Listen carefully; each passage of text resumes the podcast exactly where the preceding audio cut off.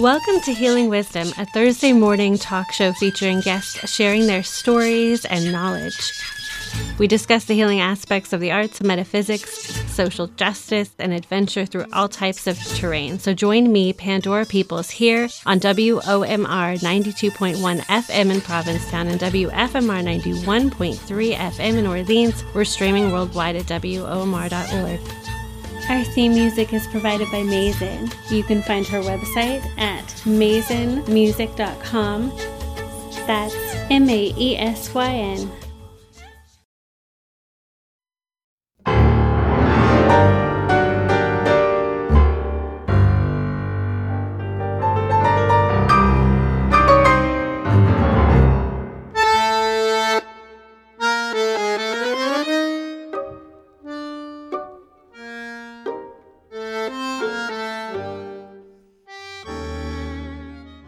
Hello, hello, hello out there. My guest filmmaker and impact producer, Lise King, is back with us for part two of our conversation. Behind us is a prayer for rescue from Peadora Tango Ensemble. I couldn't really reconcile the values that my dad, especially, was aspiring for me based on survival and the American dream and what I experienced in the world.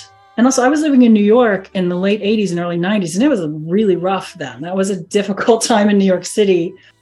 And a friend of mine named Kenny O'Brien, who was a leather clothing designer um, in Manhattan, who I'd met at a 12 step meeting, he revealed to me that he had AIDS. This is in 1990. And he asked me if I would come pray with him in South Dakota. he was the black sheep of his family. His dad was a major pharmaceutical executive. He had a house in Montauk as well as his place in Soho, and he had a sweat lodge. He was one of the original rainbow people, family kind of people. He was this amazing guy. And Kenny, I don't know if any of our listeners from New York, probably somebody, because Kenny was like famous in New York in lower Manhattan. And he was like, you know, wore leathers with studs, he had these amazing clothes. He he did uh, leather work for Billy Idol's Rebel Yell tour two, and I got to be in a fashion show with Deborah Harry because he was doing Deborah Harry's Sweet and Low tour, all her leathers, and Kenny was like, "Yeah, I'm a big Mary. Anybody got a freaking problem with it?" I mean, he was just like, he was too much, and he just was like so it was such a force of nature. So when he told me that he had AIDS and asked me if I would come to South Dakota and come pray with him with a medicine man as a way to sort of seek healing, this is before all of the drug cocktails and everything. Of course, I said yes. Of course, I said yes. You know, someone asks you to do something like that, you say yes. So he and Seth Goldstein, another friend of ours, and I, we went to South Dakota went to South Dakota. We did it. And we were there for two weeks and prayed at a Sundance, and we were there for ceremony. And that was really, that experience is really what changed my life. It was like, you know, I, wanted to pray for Kenny, and they said, Well, why don't you go and you participate as in the dance, in the Sundance? And I was like, Can I do that? I'm just like, I'm like, white girl, East Coast. And they're like, yes here and they they like threw me into the ceremony for kenny. And and i said what do i do? And they said well you see all those people that are gathering around you know on, in the arbor? They're like they're here for because they're looking for help. We chose in awoke you which is help and help. He said they just said just pray for them. Just pray for them. That's what your purpose is and so, you know, it was like no food, no water, sundancing me, like just thrown into this thing. I had no idea what I was doing, I had no idea what the consequences of that commitment would be. But that was where I made a commitment that I was there to serve the people who came and said, you know, looking for whatever it is. Yeah. So it was kind of impossible to turn back from there. And that's really what shaped the trajectory of my life. And that's when people say, How did you end up in South Dakota? you know, marrying this Native American guy and living on the reservation. Well, that's that's the beginning. That's how it started.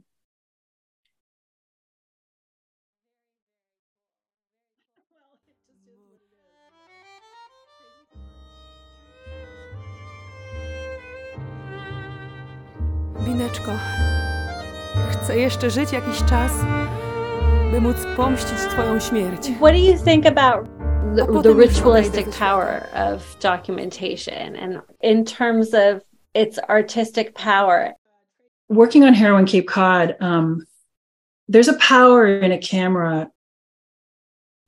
Well, look what happens when people have cameras put on them. Like it makes them into celebrities. It makes them into, you know, they get attention. Um, and when you're in a private space with someone who is hurting and self medicating with whatever substance it is or whatever behavior it is, you are saying with the camera, I care about you. We care about you. You mean something. You have a value. Like camera, the camera can be a powerful experience of like feeling validated, feeling loved. Someone's paying attention to me. They want to know what my story is. What do I have to say? Right. And so there is a great responsibility when you're the person behind the camera asking the questions and capturing people's utterings, their stories, their recountings, their memories of whatever they choose to tell. And invariably, what I found um, as a director and as the person asking questions, or you know, even in the, the time painting time film, documentary films often when you're talking to somebody like from like Heroin Cape Cod, you're talking to people who are not practiced in front of a camera. So it becomes part of my job to communicate with them, create a relationship with them, create that holding environment so that there's a space of trust and um, like you, I think you referred to this much earlier, creating a safe, safe place. But what that does is it's not universally, not 100% true, but a lot of the time, people will share more than they intended to when they first said yes, when they first said, okay, I'll sit down and talk with you on camera.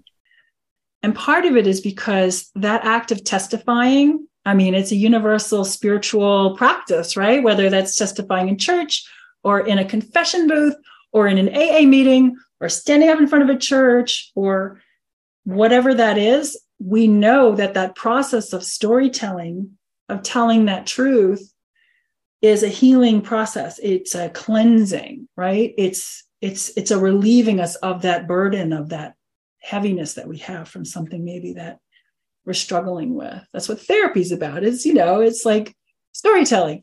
So create that safe space, build a relationship, get someone in front of the camera, spend time with them over a period of days or weeks or months. Every single one of the young women who we worked with on Heroin Cape Cod, at some point, it was like popping a balloon and like the stories came out of things that you know were just a relief for them to say on camera and sometimes it was about things that they were ashamed of having done in order to be able to get drugs including sex work and other things. And part of our responsibility as a filmmaker and as someone gathering these stories is to have a caring and a compassion and an awareness of not not just that other person in the moment but how including perhaps that piece of their story could impact them you know like once you put it out on the internet once you put something on hbo once you tell a story like that you you, you know you it's out there forever, right? In some form, and sometimes more than others. But HBO is a pretty big platform. So we had a vetting process in the beginning that I was taught. I already had my own internal sort of mechanism for it, but we had a very specific set of guidelines about who would make an appropriate subject. And then even those people were even with the filters we had in place about who got to be included. It couldn't be, it, there was, we, we had certain tests to make sure that they wouldn't, we don't want to hurt anyone. It's the do no harm principle, right? We want their participation to end up being something that helps them in their lives, not hurting them. So we didn't edit anything out before we sent it to, you know, to Stephen or when Stephen was sometimes was with us or with me. But to HBO's credit, Sheila Nevins was like, you know, the world loves a comeback story. A comeback story from alcohol and drug abuse is always a welcome story. But for women, especially, if you're talking about like sex work, that needs to be something that they are 1000% comfortable with putting out in the world and understand the repercussions because there is it's very hard to come back. There's some some in some ways there's no forgiveness that happens for some folks. So all of that is part of the decision making process and the responsibility of asking people those questions and the answers that they give. You're seeing your job as like a midwife. It just sounds like there's some sort of ritualistic guardianship. There's um, mm. there's a whole process that you take very seriously in terms of the person's overall well-being. It's if someone says something on camera even when you know you're working on a big show um, there has to be an understanding that if you know consciously that if that piece of information you know and this is not someone who's a public figure. Public figures are in a different once you've entered the realm of public figure it's a um, you know even legally legally it's a very different situation. But if you have someone who's not a public figure they're a private citizen and they've trusted you they've let you into their world and they reveal something on camera that could destroy them in some way there is a responsibility for trust that you know at the very least, it's a conversation. At the very least, it's a conversation. And what's interesting is that nine times out of 10, you go back to them and you're like, do you really want to tell this? The answer is yes. It's yes. So this does get back to your question about like, how is it a ritual? How is it ceremony? Like, how is it a spiritual practice? It's weird. I'd never expected, never expected it when you saw Heroin Cape Cod, you know, the two of our subjects died of heroin overdoses during the filming, not when we were with them. I was trained on how to use Narcan. I worked with the AIDS support group, you know, AIDS support group of Cape Cod. I volunteered with them. I learned they, you know, Dan Gates and that whole crew, they were amazing. Um, Kim was amazing. They were very generous in sharing information and tools and training on how to use Narcan. like there was a lot that went into being able to really feel like comfortable with because it was a huge response. It felt like a big responsibility.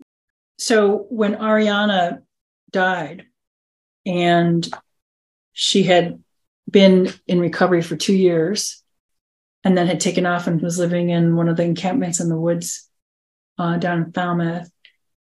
When she passed away from a heroin overdose and actually her brother's an EMT worker and he had he went on that call. He's the one who found her. It was just it's a terrible tragic story. Stephen called me um, he was back in Berkeley and he was like well you got to go get the baby pictures and I was like what he was like yep yeah, that's part of the job you got to call you got to get in touch with Ariana's mom and you've got to find out, you know, you're going to have to get some, we need some context to her life. So, not to go into too much into that rabbit hole, because it was a whole story about how I, what it was like to try to reach Ariana's mom and get in touch with her. But I eventually did, and she agreed to meet with me. And I went to her house in the trailer for the film, you see those two little kids running around, and those are Ariana's children. So those are her grandchildren who are now without a mom. And I went to her house and found a beautiful little, like, you know, one story, what do they call it, a little ranch house. And it was a beautiful day like today, summer kind of day. And the breezeway was open. And I walked in, and there was a kitchen table, a round kitchen table, kind of very spare space the kitchen table was piled with photographs. Her graduation from high school, her baby pictures with friends, her prom, just piles of photographs. And I looked at that pile of photographs and I, I was carrying in my scanner, you know, I had to scan the pictures so that we could use them on this film for HBO. And this woman's daughter had just died. And I was, I was just like, my heart was just stopping. And I said to her, My job as a producer on this film is to come and get these photos from you and scan them for HBO. I said, But I'm going to step out of that role for a minute. I said, Talking to you as a mom, I have a daughter close in age to what Ariana was at the time. And I said, You know, Shyla, my daughter's now 30. And I said, um, You don't have to do this. like, you don't have to do this. Like, as a mom, don't tell them I said this, but as a mom, I'm telling you, like, you don't have to do this. This just feels weird. I feel uncomfortable. And she said, No, no, no, no, it's okay. And she started crying, and I started crying, and we had a moment. And I said, I need to know why it's okay.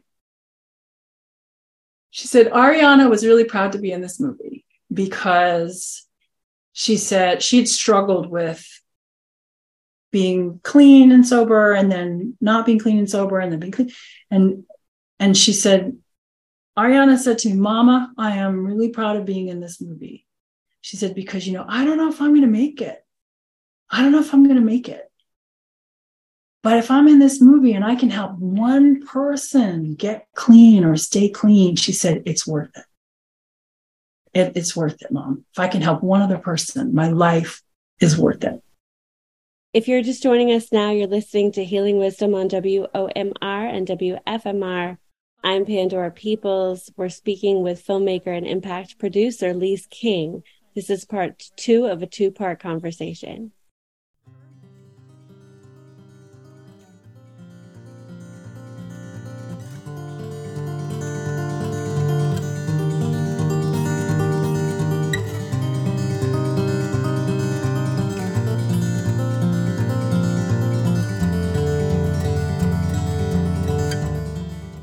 After Heroin Cape Cod, I went to see Sarah Bernstein, who was our executive at, at HBO at the time. She was a vice president of documentary films, HBO.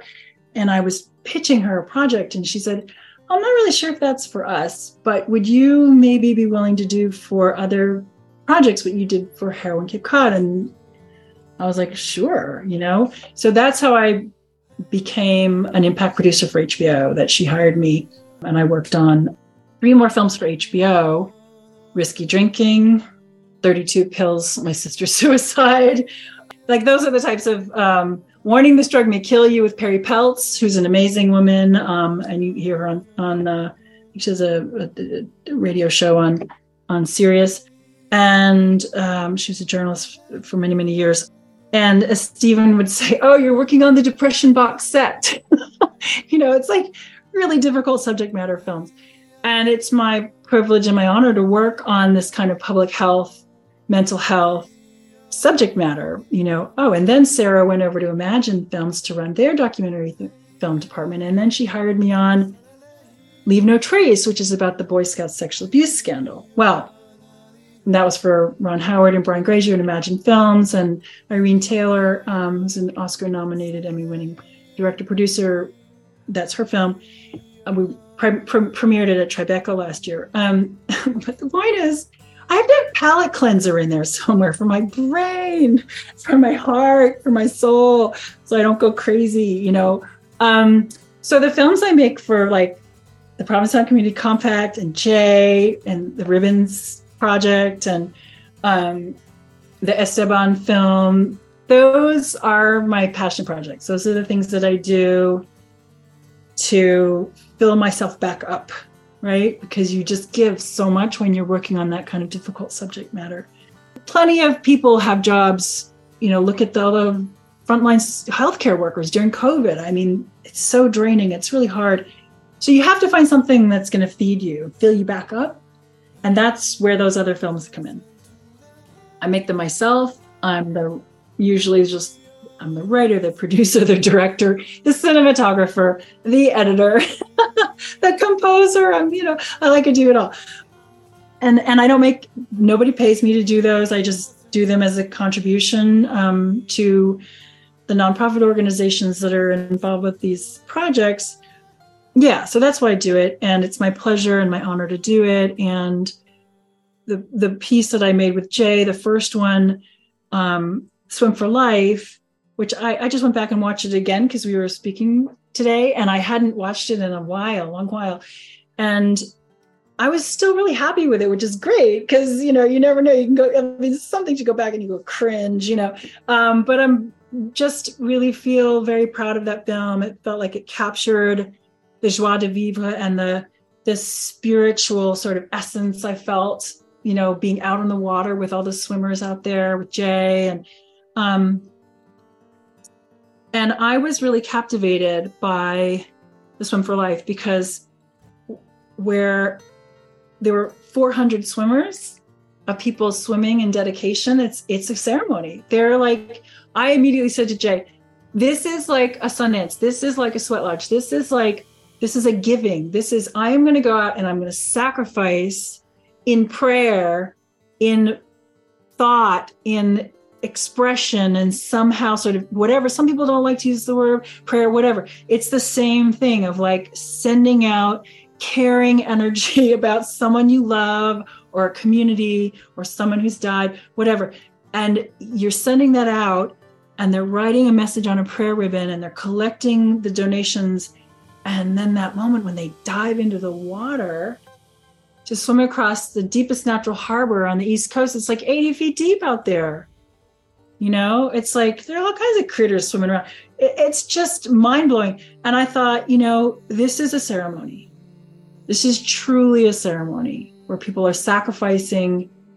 And by the way, a lot of a ceremony, whether it's for a Lakota ceremony or for the swim, it's the preparation that is really where the work is.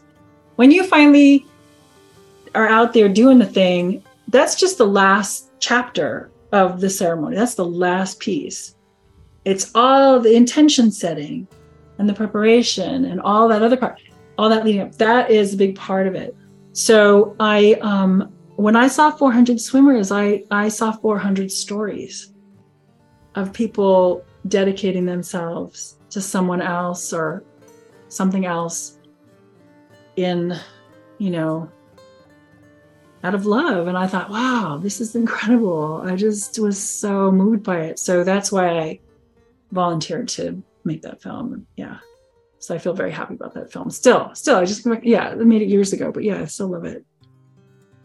I would love to just talk a little bit about the film that was the two films that were the festival because it, it is important and they are local stories. So and they're they're right now like the, the Esteban del Valle story. Have you looked at the at the mural? Uh, just in the film. Well, I was just wondering if you had seen it before, because some people, when they saw it in real life before they saw the film, they didn't get that it was an exploding dune shack.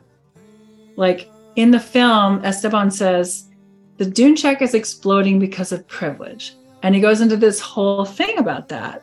And when we made this film, there was no way we could have known what was coming now with the dune shacks being taken back by the seashore to then do this RFP, which completely negates the 2012 agreement that was created with deep community consultation and conversation to um, you know come up with a plan for how the the use and the maintenance and the cultural recognition the historical and cultural recognition of the importance of the dune shacks and the cultural continuity all that so the film does include that piece um,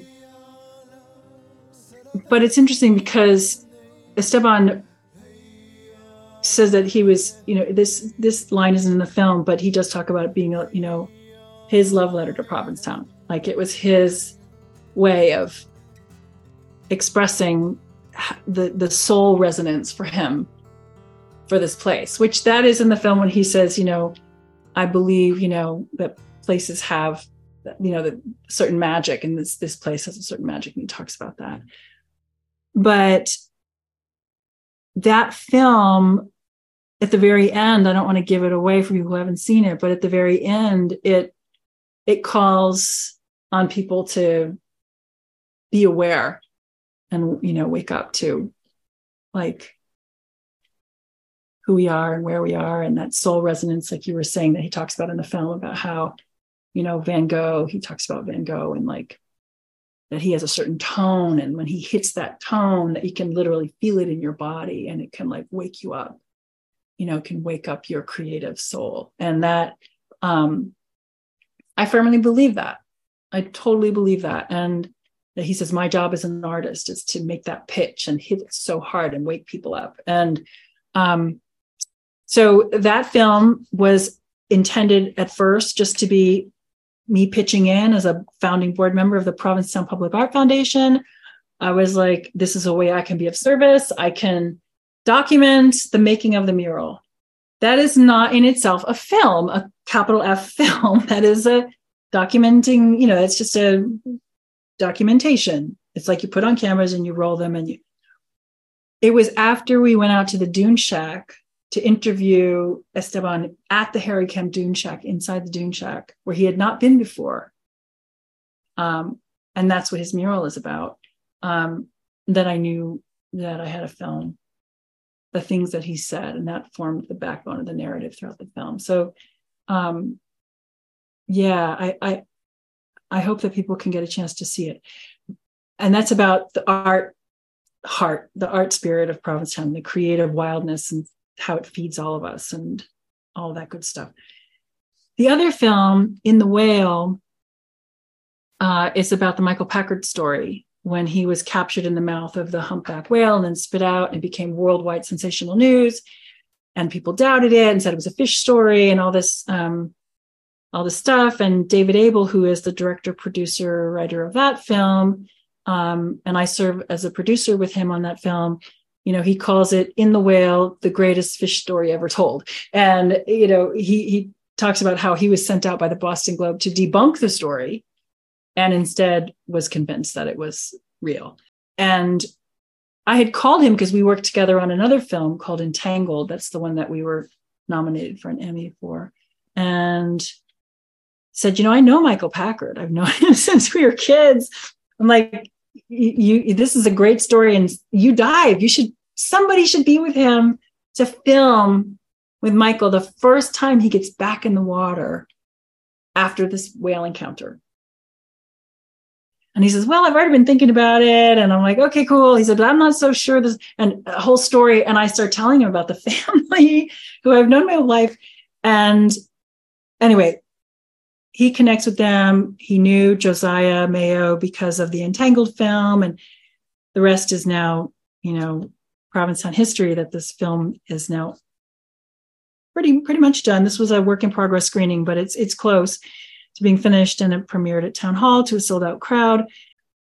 I think it's because how important Michael Packard and the whole Packard family is, and their story, and the fact that you know the fish he's a fisherman and lobsterman and mom and sisters are artists and that is they're just so much a part of like the history and soul and culture of provincetown something unexpected happened making that film which is back to your talk about the healing journey and how films documentaries when you turn a camera on someone people can open up michael and also Josiah. Just like he's his, you know, helper person out on the water, he was definitely sort of second billing, you know, in the film. He talks about his struggles with his lifelong struggles with depression. And they both talk about alcohol and drug use. And the openness was kind of stunning that the whole family offered in saying this is the truth. This is this is that truth telling right? This is this is this is this is what we've struggled with all this tragedy and it's already hard enough to be here in the winter and depressing and you know there can be issues and stuff but they told so much. And this was one of those times when you know david and i spoke about it and it was like you know are they okay with having their stories out there. And the trick of it is to have gone through enough of the struggle and have tried and failed and then tried and succeeded to certain degrees and to find your way in the world. Till you get to a place where you know that sharing your story is a gift because it gives people who are also struggling perhaps in a way that they can relate that resonance right? Relate to what you've been through they know they're not alone and they know that there's hope. And we find hope and that sense in community and knowing that I'm not struggling alone. And so I don't have to get out of this alone either. And they all said yes. They, oh my gosh, they all said yes. Yes, tell our story. Yep, we told it because we wanted to tell it, it, put it out there. And it was stunning, you know, and people were crying in the screening. It was really moving. So I guess in a way, that's kind of the highest calling and the highest answering of this job is that we don't get it all right all the time for sure. But when you can have that meeting and that trust and that moment happens, and then you put it in a place where it can be broadcast out to others, where people can hear the message, see the message, relate to the message or the story, that, you know, that's what it's all about. That's when the healing can happen. That's when we find love and community and we find inspiration from, from, you know, from a piece of film, from a story being told. Beautifully put. Thank you so much, Lise King. Thank you very much. Really this is a you know um, an unexpected pleasure so i really appreciate you giving me a chance to tell part of my story